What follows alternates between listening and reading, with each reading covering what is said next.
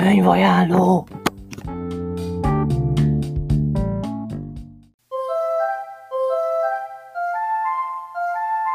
Ladies and gentlemen, You are listening to Hét vezérségek.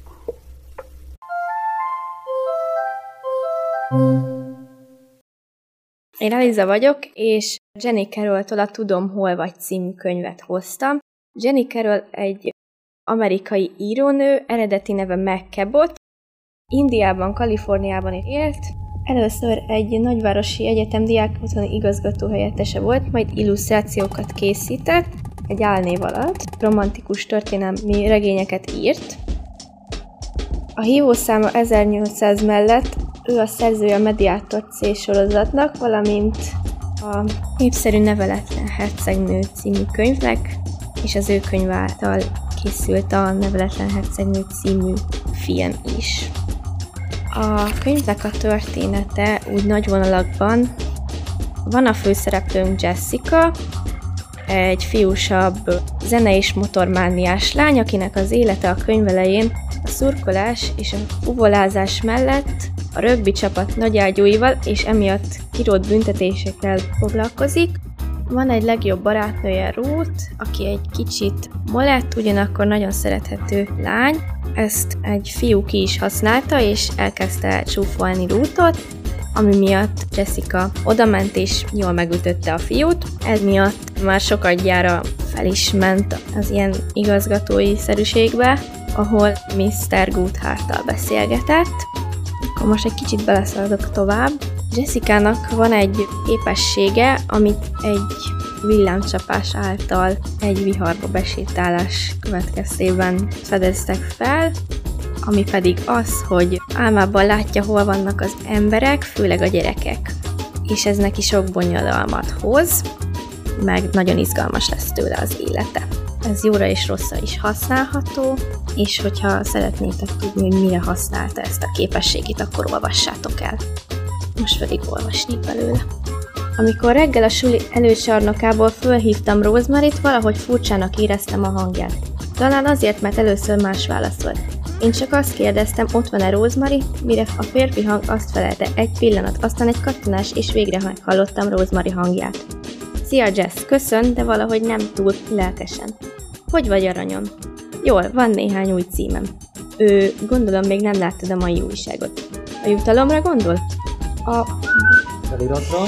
merettem, amit valaki belekarcolt a falba. Arról tudok. De miért fogadják el a jutalmat? Azért, amit minden tisztességes ember ingyen megtenne. Ugye érti? Persze, hogy értem, de nem erről beszélek. Nem az egyik kislányról, akiről tegnap szóltál. Azt mondtad Larrynek, hogy egy fánál fogják megtalálni. Ja, sas szemmel lestem, nem mutatkozik-e Mrs. Britt. Ma nem hagyom magam elkapni. De csak egy fekete autót láttam, amely éppen behajtott a tanári parkolóba. Két öltönyös pofa szállt ki belőle. Áruhás zsaluk, gondoltam azonnal. Valaki beköpött valakit. Azt én is furcsának találtam. Mit csinált annál a fánál? Nem a fánál volt, hanem a fa alatt. Holtan. Meggyilkolták és ott ásták el. Jess, ott vagy még? I- igen, dadogtam. Holtan? Azt a kis hogy is hívják ott? Ez már egy csöppet sem volt mulatságos, csak ugyan nem volt az, mert észrevettem, hogy a két áruhás zsaru egyenesen felém tart. Mind a kettő öltönyt viselt. Hajuk egyformán rövidre volt nyírva. Egyikük benyúlt a mázsebébe, és amikor kihúzta kezét, egy kis szétnyitott igazolványt mutatott felém. Hello, köszönt barátságosan. Én Shad Davis, különleges ügynök vagyok az FBI-tól, társam pedig Alan Johnson, különleges ügynök. Te meg Jess vagy, ugye? Néhány kérdést szeretnénk föltenni neked, Jess. Légy szíves, tedd le a telefont és gyere velünk. Még hallottam Rosemary hangját. Jess, nagyon sajnálom, én nem akartam, de rám parancsolta. Daviz ügynök megfogta a karom. Tedd le a telefont és gyere velünk. Mind a mai napig nem tudom, mi vitt rá, de ahelyett, hogy visszaakasztottam volna a kagylót, ahogy kérte, akkor átvágtam vele az ügynök képébe, amekkora az erőmből telt. Aztán futásnak eredtem, persze nem jutottam messzire. Arra is rájöttem, hogy butaság. Se autóm, se motorom, meddig juthatok el gyalog. Ez itt az FBI, nem pedig a tohonya rendőrünk, aki olyan kövér, hogy még egy tehenet se érne utol, nemhogy egy 16 éves lány. Aki 10 éves kora óta zsinórban nyeri a 200 métert. de mintha meghibbantam volna. És ha meghibbanok, többnyire ugyanoda lyukadok ki. Úgyhogy abba hagytam a fogóztuskázást, fölrántottam Mr. Woodhat ajtaját, és az ablaknál lévő narancssárga székre rogytam. Én ezt a könyvet igazából mindenkinek ajánlom, szerintem bárkinek jó olvasmány lehet, de főleg a lányoknak.